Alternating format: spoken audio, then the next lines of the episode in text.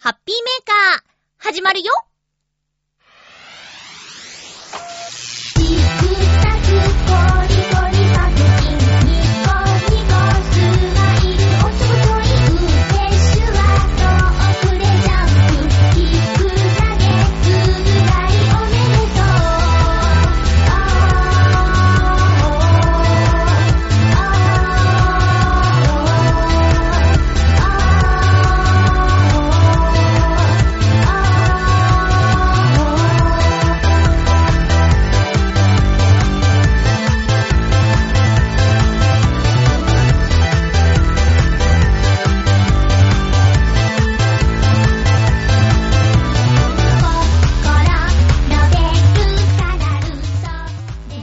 13日、まゆっちょのハッピーメーカー。この番組は、ハッピーな時間を一緒に過ごしましょうというコンセプトのもと、ちょあへよ .com のサポートでお届けしております。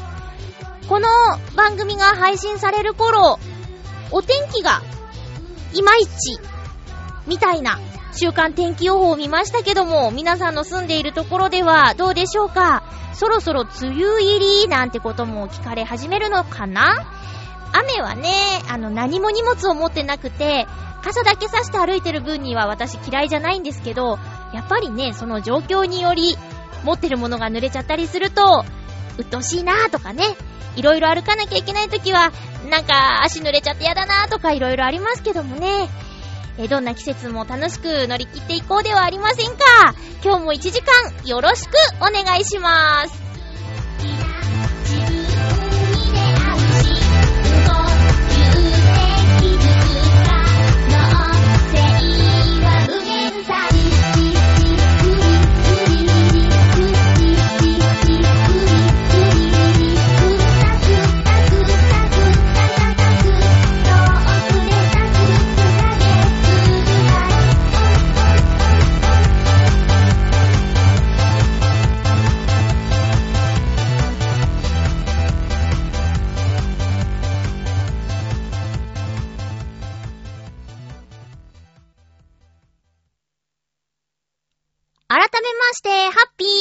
ーまゆちょこと、あませまゆです。何ですか？昨日配信のいたじらで、放送800回だって。すごくないっすか ?800 回って。800回ってすごいよね。えーと、2年で100回だから、あれ ?2 年で100回ですよね。だからすごいよね。あれ ?2 年で100回 ?800 回？あれ？あれ？ちょっと待って。1年で、1年で50回か。で、2年で100回。あれ？ちょ、ちょっとよくわかんないけど、すごいいっぱいやってるってことですよね。俺そんなもん？え、1年で50回、2年で100回ですよね。で、で、で、ちょっと なんかよくわかんなくなっちゃったけど、あの、ハッピーメーカーって、今回の放送で593回目なんですって。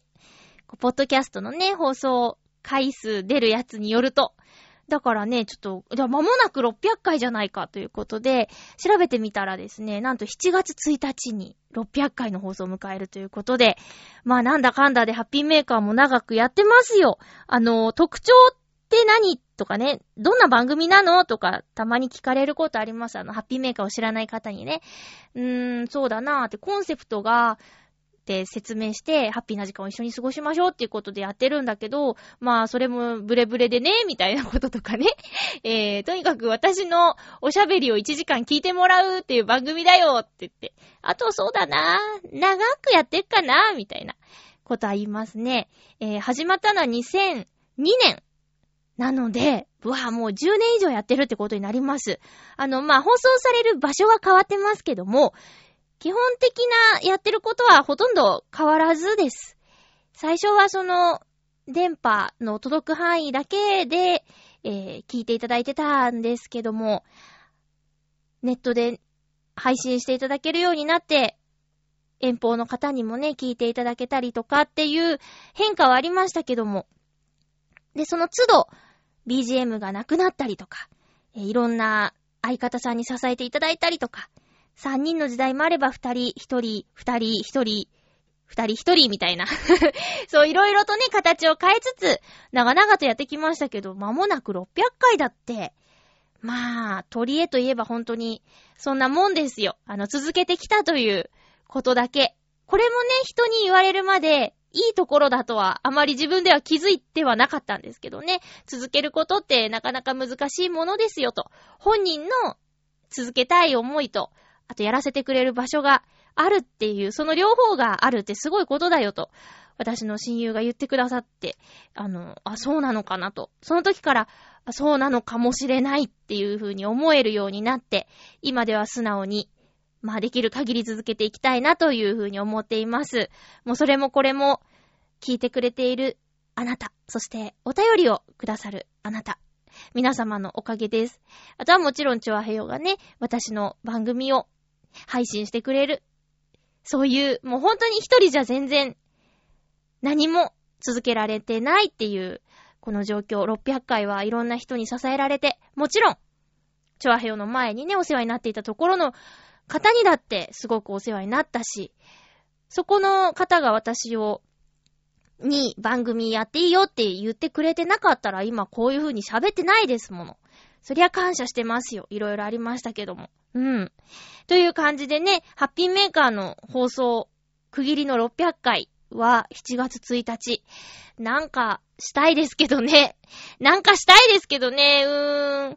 なんかしたいってゲスト呼ぶぐらいかな。でもゲスト呼ぶと、こう、いつものハッピーメーカーじゃないんだよね。まあ、何もしない方がいいのかな。続けるためには。うん、でも、ちょうど700回の日じゃなくても、そろそろまたゲストさん呼びたいですね。あの、めぐみさん、みっちぇるさん、そして、コーダみりちゃんが来てくれて、で、それ以来、どなたも呼んでないので、うーん、どなたかちょっとゲストにこの近辺で呼んでみたいなぁとは思っています。えー、その時には収録、収録がね、早まったりとかなんだかんだはあると思うんですけども、お便りの方とか、えー、協力していただけると嬉しいです。そう、イタジェラ800回。イタジェラ800回。結構聞いてますよ、イタジェラ。あの、2時間時代も聞いてたし、もちろん、チョアヘヨになってからも、あのー、局長の番組なんでね、チョアヘヨの情報とかが、ふと配信されることがあるので、発表されたりすることがあるので、油断ができない番組です。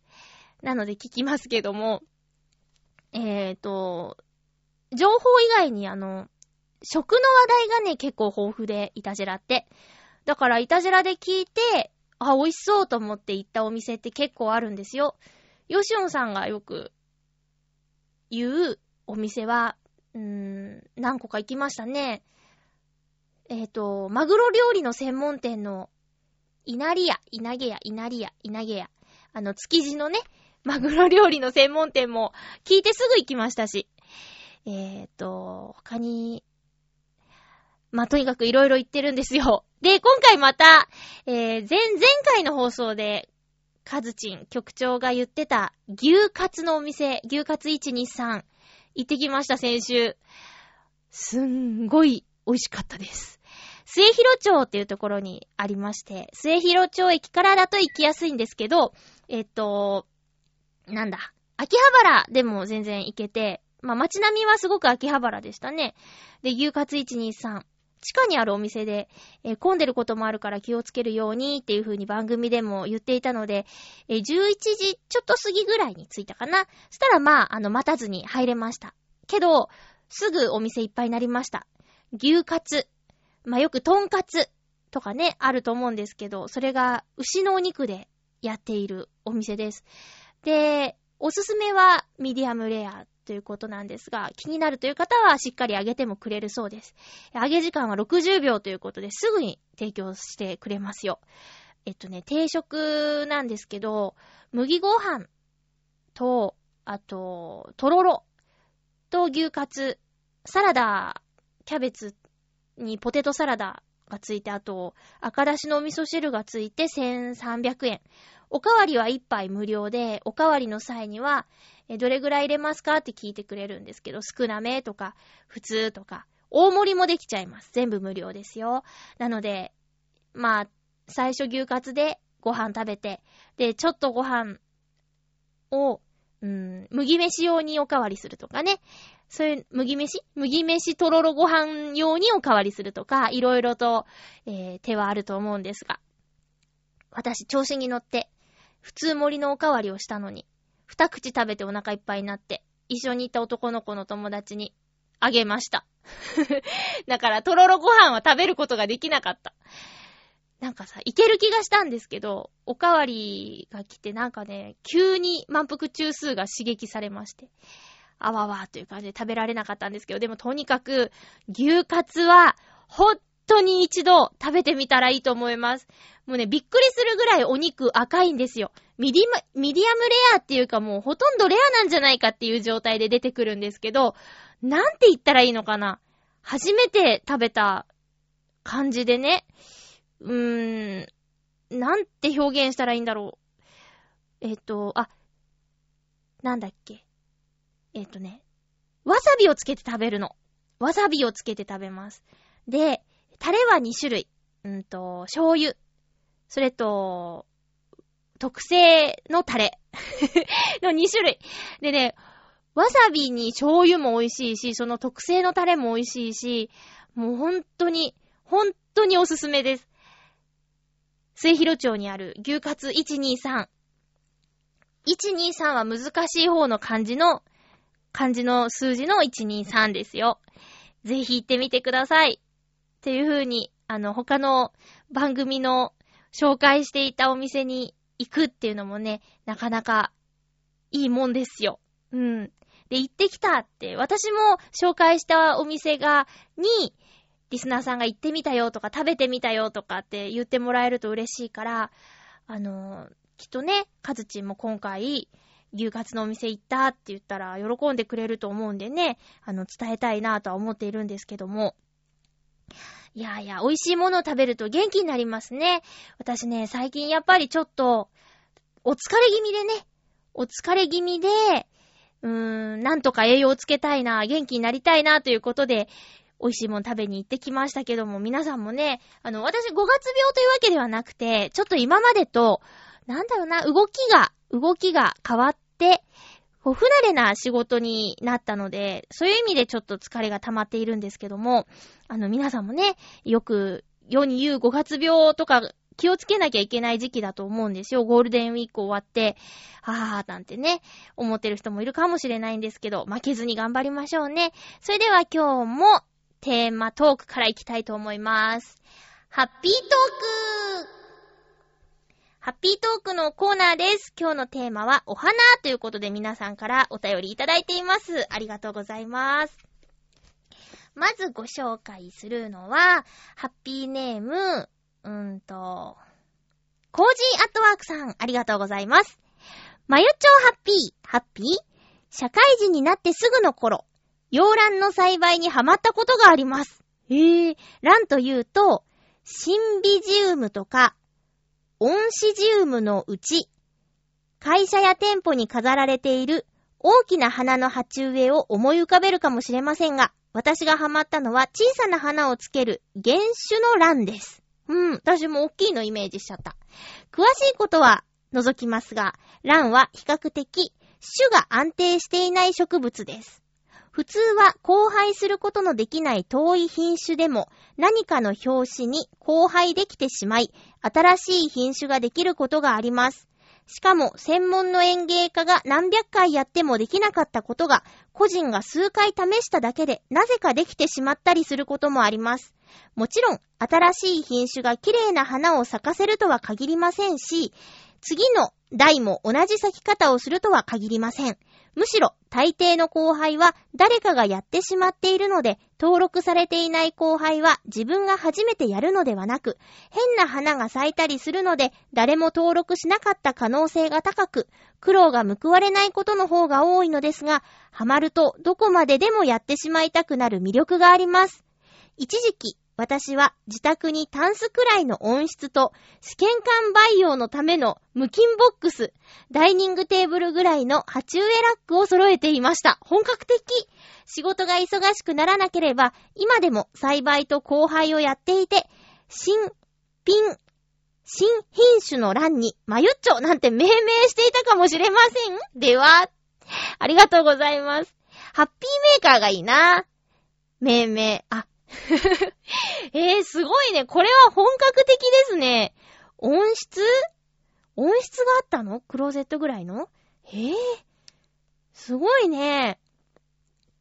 もう、ただ、種をまいて、花を咲かせて満足とかじゃなくて、新しい後輩での新しい花を見つけようなんていうことをやってたってことですか？変な花ってどんな花だろうねこれちょっと、なんだろうな、あの、検索とかしたら出てくるのかなとても登録しようとは思わない花が咲きました。ランみたいな。うーん。ラン、洋蘭展とかさ、やりますよね。だからランの花って、またなんか特別な感じしません？こう、私もそうそう、あの、水なぎさんに、あの、ハッピーメーカーの放送回数のお祝いに、胡蝶蘭とかいただいたことあって、ビビって。胡蝶蘭って、すごいだって、ねえ、お高いお花っていう知識はありますよ。だからあの、華道のね、名前を持ってるおばの家に、あの、ちょっと私、これ、心配だから、つって、面倒見てほしいって言って、おばの家に、あの、抱っこしてね、始発だから、なんか朝早い電車で、あの、人がいっぱい乗ってるとね、大変なんで、あの、抱っこして持ってったことあります。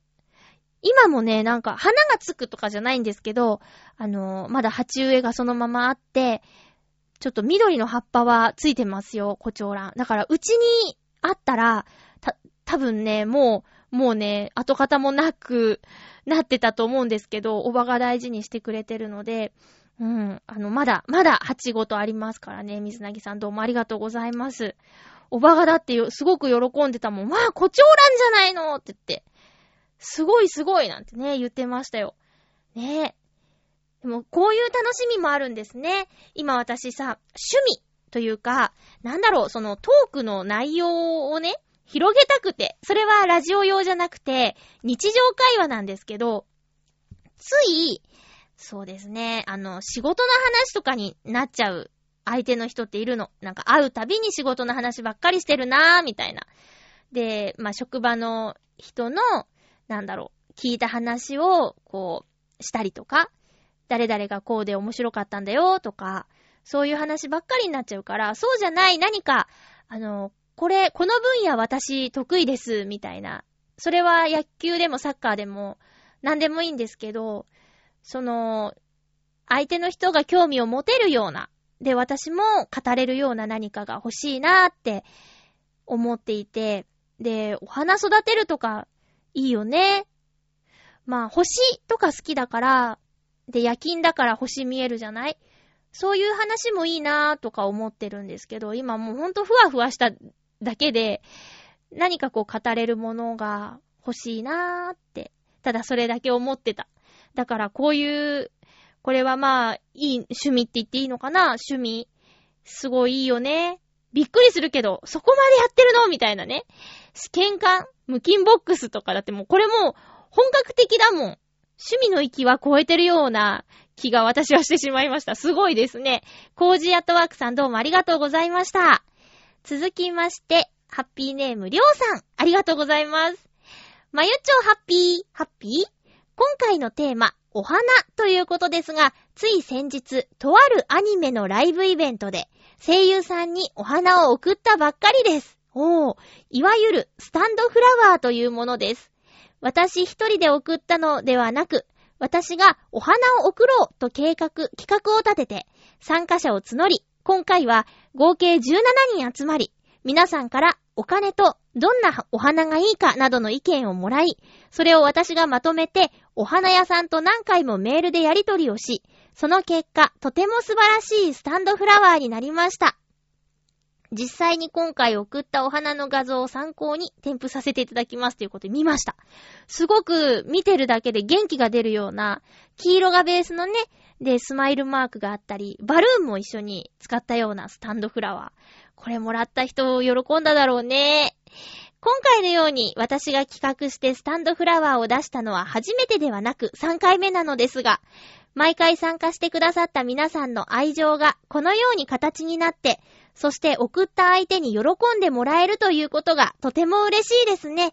また近々企画を立ててお花を送る予定が早くも来月にあります。今度はどんなお花にしようかなということでありがとうございます。もうこのね、誰かを思って、で、一人の気持ちじゃなくて、同じ思いのね、ファンの方と一緒にこうやって企画をする、で、送る。素敵ですね。で、多分、その17人の方、全員が全員、顔見知りってわけじゃなかったりするんじゃない？なんか、ツイッターとかさ、そのファンサイトとかで、こう名前だけ知ってるみたいな。オンラインのお友達と、こう、オフでもつながるみたいなのっていいね。いやー、で、これ好評だったでしょ ?17 人の方もそうだし、送った人も喜んでくれたんじゃないですか？で、また企画するんだ。このさ、応援している方のこう誕生日の花とか調べてみて、もしそれがさ、お花屋さんにあるようなお花だったら、それ使ってみたりしても、いいんじゃないですかもうすでにやってたらすいません。なんかそういうのとか。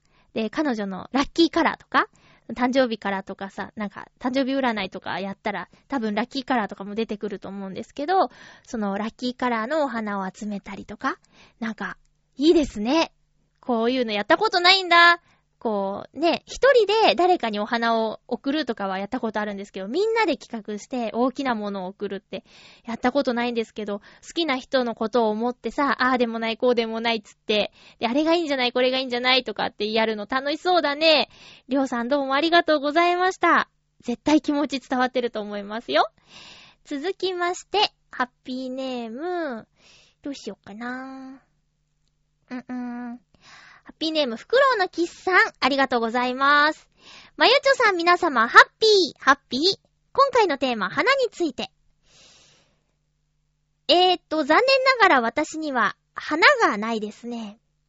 私に、鼻にかけられるくらいに身から放たれる華やかさがあれば、華やかさがあれば、それを目にした遠く離れたまだだ、まだ見も知らぬどなたかが、私をめでて花でも送ってくれたでしょうか？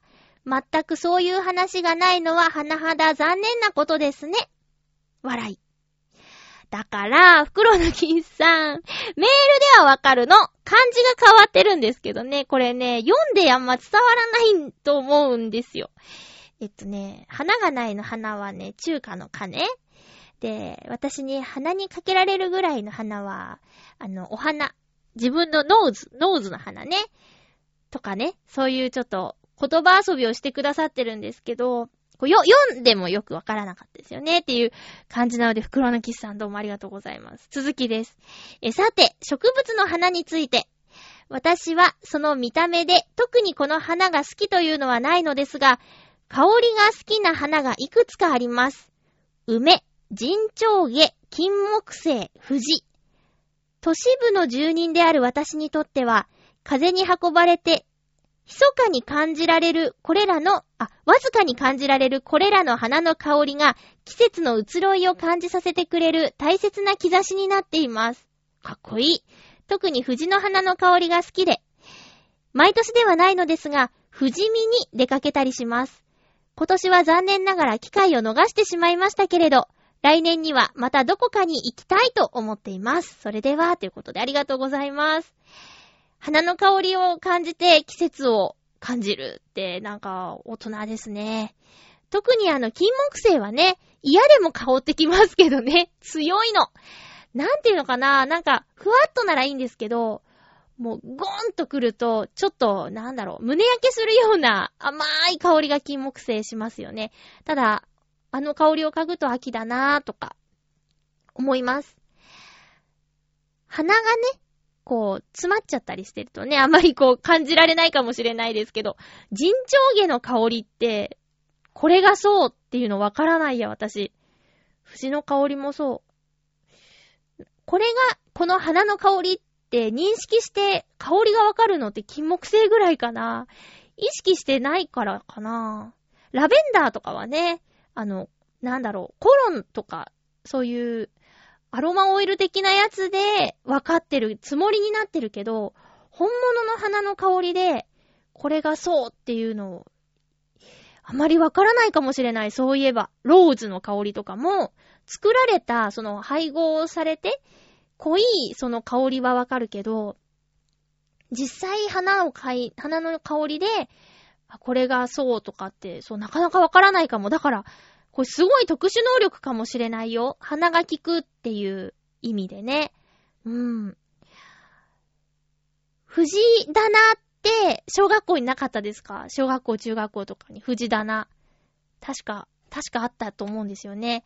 あの、うっかり、こう、ぼーっとしてると、毛虫さんがね、にょろっと出てきたりとか、そういうこともありますけど、気をつけてくださいね。藤はもう終わっちゃったの？機会を逃しちゃったってことですけども。うん。うちの実家、もう今売っちゃってないんですけど、実家にはね、木蓮の木がありましたよ。おっきな白い花がつくんですけどね、落ちて踏まれたり雨が降ると茶色くなっちゃうんですけど、そのね、真っ白くて、おっきな花なの。だからね、すごく綺麗だったよ、木蓮。でも香りはわかんないや。あと、小手まりがうち実家にあって、それはね、小さい細かい白い花がつくの。確かね、母上が好きだったんですけど、あのー、大変なんですよ、掃除が。あの、雪みたいにね、こう、散ったら綺麗なんだけど、またそれをね、なんとか取らなきゃいけないですよ。あの、ご近所に迷惑になっちゃうんで。で、子供だからさ、わーいとか言って、ファーって、ゆすったりしてね、花を飛ばすんだけど、後で自分で掃除するっていう、思い出した小手回りがあった。うん。あと、いちごとかね、家、庭に植えててさ、いちごの花も白くて、綺麗だね。うちそういえば白い花がつくものばっかり育ててたような気がするなぁ。なんか。うん。ですね。えー、えーと、袋のキスさんどうもありがとうございます。今度ちょっと人長毛見つけて嗅いでみたいな。梅はね、あ、梅、梅うちあったな。梅ありました。だからね、そうね、香りをちゃんと楽しめばよかった。人長下、人長下、人長下、聞いたことあるけど、花の形もいまいち、ピンとこないんだ。なんか、あ、お花を語れるのも素敵かもね。それこそあれですよ。あの、ね、浦安にある、あの、テーマパークには、お花。もう季節によって、お花いっぱいあるから、好きな人はね、そっちも見てみたらいいんじゃないかなと思います。お花を見て回るツアーっていうのもね、あるみたいですよ。そういうのもね、もしよかったら、ちょっと、興味のある方は、体験してみたらどうでしょうか。本当に可愛いお花がいっぱい、色とりどりでね、あの、いいですよ。見て回るといいと思います。え続きまして、ハッピーネーム、ティミーさんです。ティミーさんからのテーマ。えー、まゆっちょさん皆さん、ハッピー、ハッピー？僕はあまり花をプレゼントした記憶がありません。多分、花を送る機会に恵まれなかったのと、僕自身、花をもらっても知識がなくて取り扱いに困るからかもしれません。すぐに枯らしてしまうだろうし、花瓶も家にないです。女性は花瓶の一つや二つ持っているものなんですかねまゆちょさんはどんな花をもらったら嬉しいですか？ということでありがとうございます。花瓶ね、私買いました。あの、ライブをしていたとき、ノートンノーツでライブをしていたとき、お花をいただく機会が増えたんですよ。で、その時に、あの、いいやつを買いました。一つ。花瓶ね。うん。だからね、それより前は、あまりそういう、なんだろう、イベントとかって、やってなかったし、参加する機会もなかったし、あの、お花をもらう機会、そうそう、まさにそうなんですけど、なかったので、花瓶の必要性があまりなくて、なので、そうですね、そう、ノートノーツの時に花瓶を買った。で、そうじゃない時は、私もあまり花をもらう機会はなかったですよ。うん。あ、もらっても、その、なんていうのかな、切り花じゃなくて、何？あの、スポンジに刺してあるやつです。あの、カゴとか、瓶とかに、えー、なんていうのかな、こう、置けるタイプの花は、それまでも何度かもらったことあったんですけど、うん、だからそれはもうそのままスポンジに水をやるとか、あの、最近のはですね、お花屋さんがどうやったら長持ちするよっていう紙をつけてくれたり、長持ちするように栄養剤とかもね、つけてくれたりしてるのね。そういうのを使ったりすれば、自分でやるよりもちょっと長めに持ちますね。親切なんですよ、最近のお花屋さんは。えー、っと、私のね、演じた北野聡美ちゃんのキャラクターソングに、あの、花瓶の花が枯れてたみたいな歌詞があるんですけど、こまめに水替えをしてあげて、あと、こう弱ってきたら抜いてあげてとか、いろいろとね、手をかけてあげれば、それなりに長く持つものです、お花もね。うん。どんな花をもらったら嬉しいか？そうですね。好きな花はね、ガーベラとか、なんか好きですよ。ガーベラ好きですね。そういうちょっとこう、何？花束的なものにするとしたら、ガーベラってなんか可愛いなーって。あと、何？かすみ草とかさ、可愛いよね。こう、ファファファーってなってるやつね。うん。ああいうのもね、いいですけど、まあ、な、な、いや、まあ、花あげとこう、みたいなんじゃなくて、これをあげたら喜ぶかな、みたいな、こう、気持ちがこもってれば、何花でも、だ、どんな花でも いいですけどね。いやもう、花を送ろうって思ってくれた時点でちょっとキュンとしますけどね。ただ、まあ、あれですよ。あの、よく、ドラマとか、映画とかで、あるシーン、まあ、古いかな古いかもしれないんですけど、こう、デートをしましょうってなった時に、待ち合わせの場所に花を持って来られちゃうと、おいおい、これからいろいろ行きたいのにジャーマになるでしょとは思いますね。今日は食事だけしますっていう時に、それが何かのお祝いの日かなんか、それこそ誕生日とかね、こう、なんだ、バレン、バレンタインじゃないのか。まあ、バレンタインとかも男の人が女の人に花を送るといいとかって言いますけど、まあ、そういうタイミングで、じゃあレストラン行きますつって、で、お花を送りますっていうのとかは、まあってなるけどね。うん。あ、私、これね、ちょっとね、この間ね、女の子の友達から聞いた話で、もらいキュンキュンしちゃったんですけど、それもあの、ディズニーランドに、付き合いたての彼氏と行くってことになった女の子がいて、で、うんと、帰り、もう楽しかったんだって。で、帰りね、ちょっと寄りたいところがあるって、その彼に言われて、ついてったら、舞浜駅のね、下に、1階にロッカーがいっぱい並んでるところがあって、そこに連れて行かれたんだって。で、ロッカーね、開けたらそっからお花が出てきて、今日一日ありがとう。これからもいろいろ楽しいとこ行こうねって、うーん、それでもらったんだって。なんかさ、それ聞いてても本当にニヤニヤしちゃって。で、女の子の友達からそれ聞いたんですけど、男の子のことも、あの、知らないわけじゃないんですよ。なんか、まあ、よく知ってるとかじゃないんですけど、あの人がそんなことするんだーって言って、なんか勝手に盛り上がっちゃって、なんでアマシさんがそんなに喜んでるんですかって言われちゃったんですけど、まあまあいいじゃないの。いやいや、そういうね、ちょっと、なんだろう、男の子なりに頑張ったんだねっていうのがなんか嬉しくって。で、その女の子も喜んでるから嬉しくって、勝手におばちゃんテンション上がっちゃいましたよ。ははは。っていう、っていう感じです。うん。まあでも、ほんと気持ちが一番じゃないかな。あの、気持ちがあれば、花じゃなくたってさ、チョコレートだってなんだっていいんですよ。うん。今回はテーマがお花ってことにしましたけどもね。あのー、花を見せたいから、例えば、おっきな桜の木のあるところ、僕が好きな桜はこれなんだって言って、切ったり渡したりじゃなくて、一緒に見に行こうとか。なんだかな？どこだっけな？なんか見に行ったんだよね。あの、芝桜かな？なんだっけ？すごいの。あ、コスモスだ。コスモス畑にね、一緒に友達と行って、なんかすごかったよ。こうだから、持って帰れはしないけど、一面コスモスで、わーって。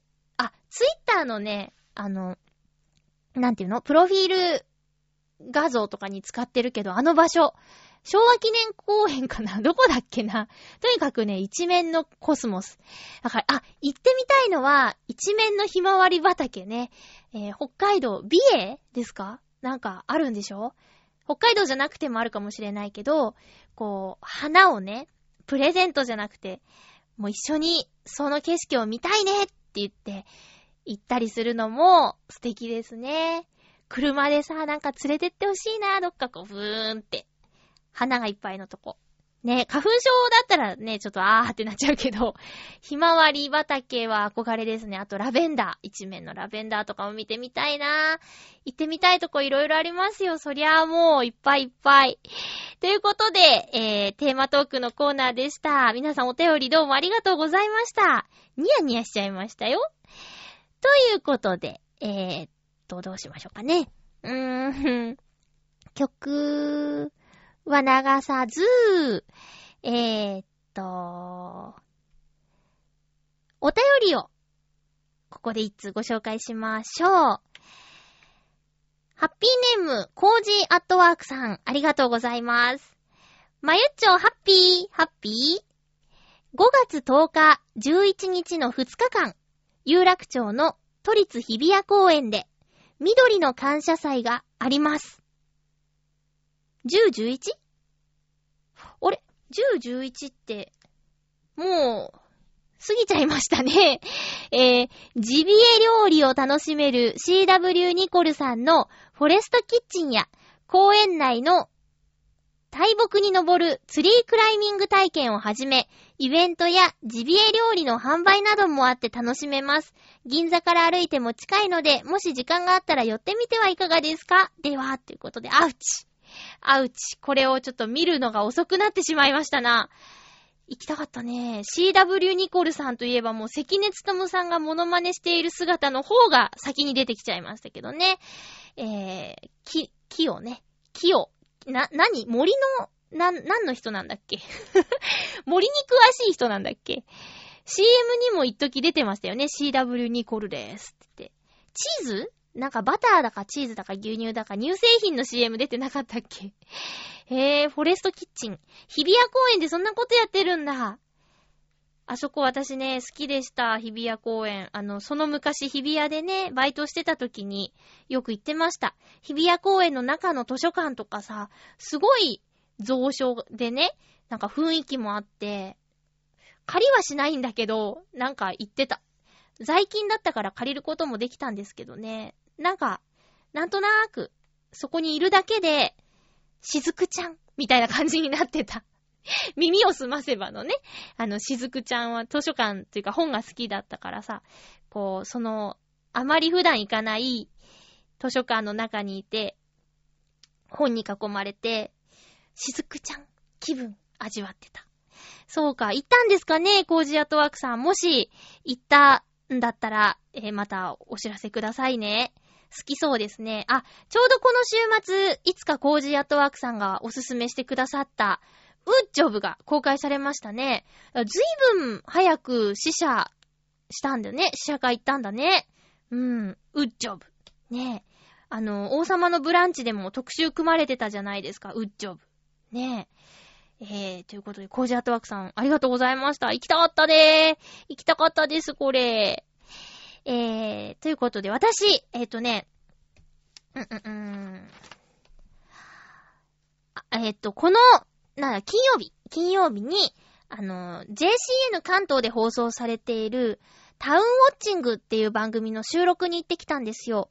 で、それは制作会社さんが野田市にあるので、野田まで行ってきたんですけど、その帰り、東部アーバンパークライン沿いの 東部アーバンパークライン沿いにある、えー、野田市駅で降りて、で、そっから無料送迎バスがある、グランローザ塩の湯にまた行ってきました。何ヶ月か前に初めて行って、なんて素敵な場所なんだと思って、また行きたいと思ってたんですけど、なかなか行く機会がなくて。で、この金曜日に2回目行ってきました。前回は友達と行ったんですけど、今回は一人で行ってきました。あの、何があるって、ここはね、ザルツゾーンって言って、岩塩浴が楽しめるゾーンが別にあって、で、他には普通に温泉があったりね、あとリラックスゾーンで仮眠室とか、畳バージョンとソファーバージョンと、リクライニングのね、ソファーバージョンとかいろいろあるんですけど、今回はね、なんか本当に、さっきも言ったんですけど、肉体疲労、あと精神的にもちょっと疲れちゃってて、リフレッシュしたいなぁと思って行ったんですよ。で、えー、ここの魅力の一つが、フィンランド式サウナがあることで、で、老流体験ができるってことで、老流は前回も言ったんですけど、あの、急激に汗を流して、すっきりデトックスしようっていうやつなんですよ。えー、サウナの中に使われている石。熱くなった石に水とか氷水をかけて水蒸気を発生させて、えー、湿度を一気に上げて汗が吹き出すぐらいの暑さに、えー、部屋をするっていうのが老流なんですけどね。えっ、ー、と、到着したら1時過ぎてて、1時の老流体験終わってて、で、次が3時だったんですよね。だからその時間まで岩塩の上で、えタオルを敷いて寝ようってことでね、頑張ってみたんですけど、同じ部屋にいたおばちゃんのいびきがすごくって、眠ることはできませんでした。今度行くときは耳栓を持っていこうと心に固く決めた瞬間でありましたけどね。えー、でも、まあ、ちょっと、ちょっとは横になってスッキリして、その後3時からのロウリュで、これが1日に一度行われる氷水を使ったスーパーロウリュっていう時間でね、えー、普通のロウリュの時間よりも湿度が高くなる時間が氷のせいで時間が長くなるので余計に暑いんだって。でね、それをちょっと言ってきたんですけど、やっぱり私、汗をあまりかかないっていう体なんですけど、それでもね、もうびっくりするぐらいに汗が吹き出してね、気持ちが良かったですよ。で、その後もまたちょっとサウナを体験したりいろいろやって温泉に行ったんですけどね、なんか、ポスターが目に入って、赤すり、赤すり体験って書いてあってね。で、時間がこう25分間からこう90分までいろいろあって。で、ずーっと赤すりしてるわけじゃないよ、90分。まあ90分コースはあの、マッサージとか、洗髪髪洗ってもらったりとかいろいろとつくんですけど、まあなんか疲れもあるし、すっきり、心も体もすっきりしたいなーって思って、赤すりすることにしたんです。で、最初、なんだっけな、50分、50分コース、6000いくらの50分コースで予約入れたんですよ、内線から。そしたら、じゃあ30分後に来てくださいみたいな感じで、それまでは湯船に浸かって、こう体を温めたり、ちょっと皮膚を柔らかくしたりしてね、あの、準備をしていたわけですよ。それでもう、赤すりの部屋に呼ばれて行ったら、もう、もう、もう、もう、マッパですよ。何にも身を守るものがない。タオルを持ってったんですけど、バッと奪われまして。で、ロッカーキーとかも全部身につけてあるものは全部こう、ね、カゴに入れて、で、とりあえずこう、マッパで立ってたら、あの、片言の日本語の方が、あの、じゃあ寝ろって言って、あ、はい、つって。とりあえず仰向けになって、で、その人に、赤すりは、あの、いつやったの？最後にって言われたから、5年前って。ちょうどね、チョアヘオができる前ですね。あの30歳の誕生日祝い旅行に、えー、スパリゾートハワイアンズに行ったんですけど、そこで人生初めての赤すりをしたんですよ。で、それからちょうど5年なんで、5年ぶりですって言ったら、えーって言われて、5年もやってないのかと。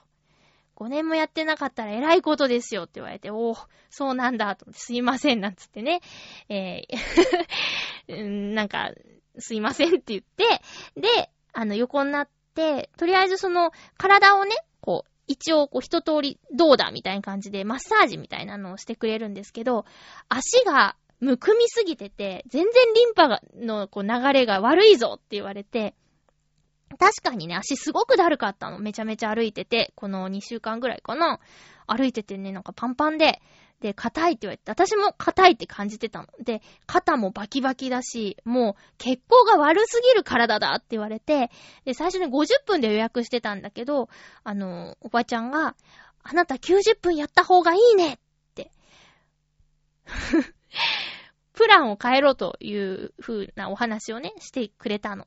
で、えっつって、ちょっと待って、いくらだろうって思ったんだけど、うーん、まあ今月誕生日だし、いっかと思って、じゃあ90分で、って、90分に変更したら、6000いくらのはずがね、1万超えちゃっててさ、びっくりしましたね。で、その日あの、収録、ね、して、やらはいただいてたんで、そういう意味でもちょっと気が大きくなってて、まあ、いっか、みたいな。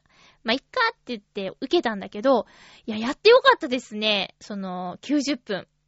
超贅沢じゃん。で、20分、25分ぐらい赤すりを、もうほんともう、指の間まで全部やってくれて、で、5年ぶりなんだけど、ものすごい出たの。もう恥ずかしいぐらいに。ひゃーっつって。で、たまにね、見せてくるの。ほらって言って。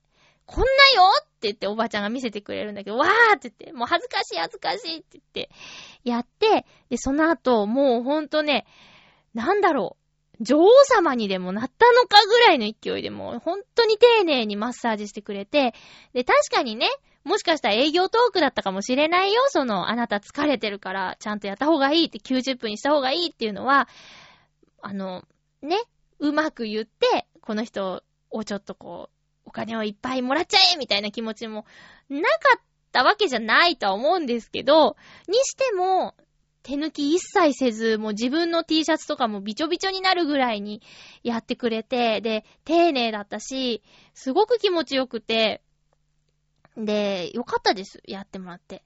で、何回も確認された。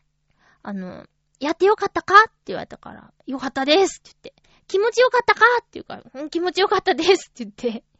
もうでもさ、あの、服も着てない状態でさ、もうあなたの体はバッキバキだっつって、血行が悪いとか、むくんでるとか言われたらさ、はい、そうですか。じゃあお願いしますって言うしかないよね。断れないよ、あの状況で。ねえ。でも、赤すり。いやね、やったことない人の方が多いと思うの。うち、実はあの、実家でね、お母さんが赤すりにハマってたことがあって、家でもやってたことあるんだ。あの、タオルがさ、あるんですよ。赤すり用のタオル。あれが家にあって、で、腕とか背中とか、まあ、プロにはかなわないよ。ただまあ、できる範囲ではね、赤すりって家でやってたの。うん。家でもできるんですよ、赤すりって。ただまあ、プロの手にかかって、こう、全身、ゴシゴシゴシ、なんかね、ごぼうになった気分でしたよ。ごぼうの皮むきされてる気分 ゴシゴシゴシって。でね、あれをね、多分、私と同い年の人だとしたら、もう35年間やってないとしましょう。そしたら35年分の赤がさ、あるのよ。怖くない？すごいよね。古い角質とか、まあ、赤すりとは言ってもその角質うーん、皮膚の古いやつとかを取って、こう、なんだろうな。まあ、ワントーンぐらい肌明るくなりましたしね。こう、今すごくツルツルだし、もうね、触ってほしいぐらいですよ、このツルツルの感じ。ただまあ、おばちゃん頑張りすぎたのかな。でも5年前もそうだったんですけど、えー、反射っていう状態らしいんですけどね。体のある場所、全体じゃないんだけど、今だったら太ももと、あとなんかね、どこかな？太もも、と背中もちょっとね、ピリピリするから背中もかな。赤い点々がね、出てきちゃってて、これも数日で治るんですけど、スパリゾートハワイアンズの2日目の水着を着た後ちょっと恥ずかしかったですけどね。えーと、そういうちょっと水着になる直前とかはやめた方がいいと思いますけど、まあ、とにかく赤すり、もし温泉旅行とか行ってさ、機会があれば、ぜひ、やってみるといいんじゃないでしょうか。気持ちがいいし、こう、一皮むけたって感じがして、私はもう本当に心も体もリフレッシュっていう今回の目的は達成されたんでね、すごく気持ちが良かったですよ。ただね、えー、夏場は月2回ぐらいやった方がいいなんてね、おばちゃん言ってたの。で、なんでかっていうと、古い皮膚がこう体についた状態で汗をかくと、匂いの原因になるんだって。だから、汗の匂いが気になる方はもしかしたら、そういう古いね、角質とか、えー、古い皮膚が原因かもしれないんだって。うん。だから、まあ、そういう意味でも、あとは、面白いから、こんなに出んの？っていうぐらい出ちゃうからさ、面白いから、まあ、機会があれば、ぜひ体験してみるといいと思います。で、もう赤すりだけだって決めてる人はもう、断固赤すりだけでって言って、言える強い心を持っていかないとマッサージまでされちゃうからね。気をつけてください、そのあたり。えー、はい。ということで、赤すり体験に行ってきました。あとね、あ、そうだ。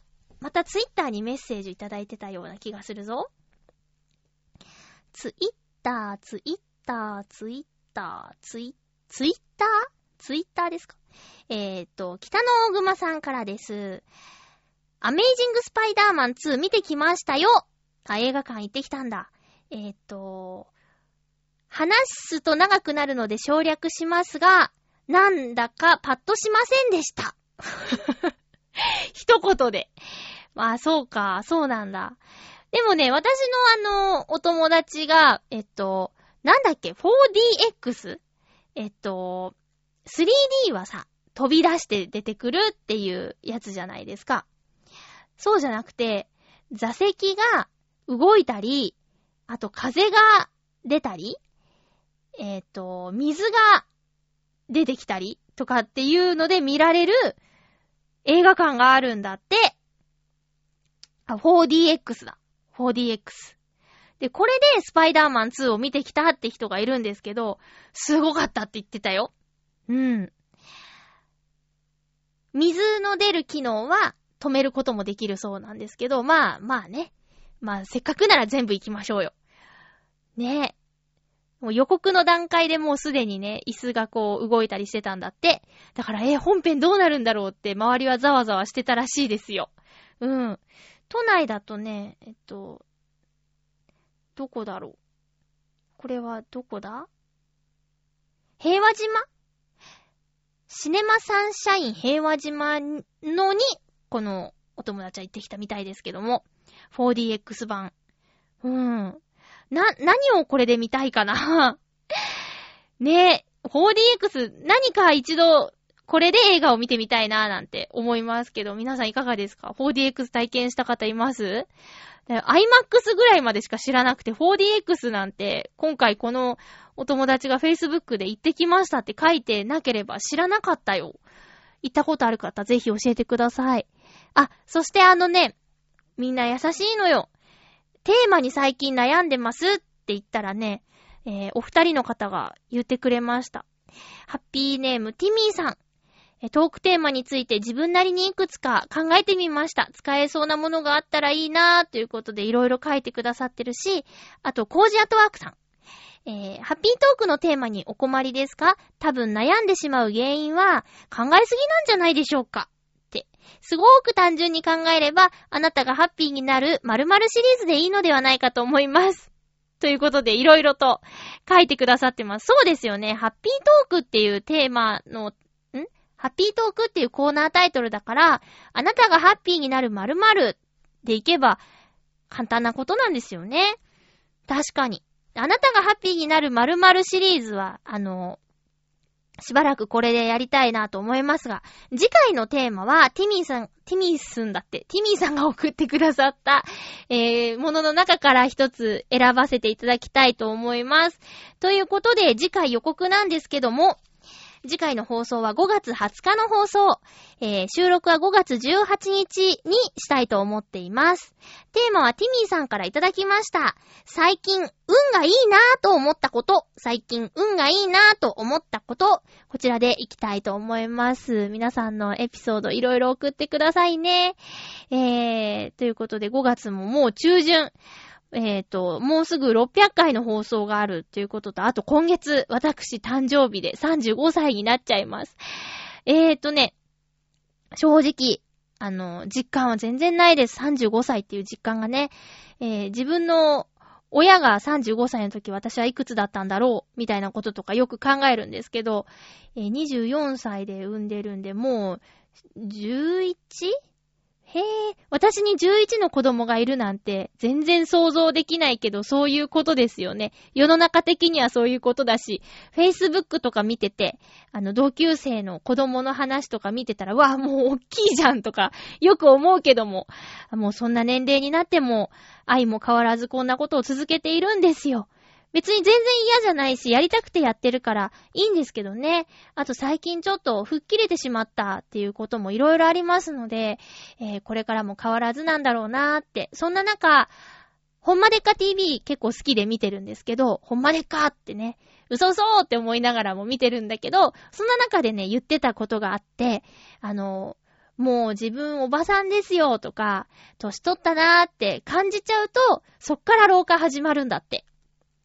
老化現象もう、なんだろう、自分のことをおじさんだ、おばさんだとか、もう年取ったものとか、ちょっと諦めムードでそんなこと言ってると、そっちに引っ張られちゃうんだって。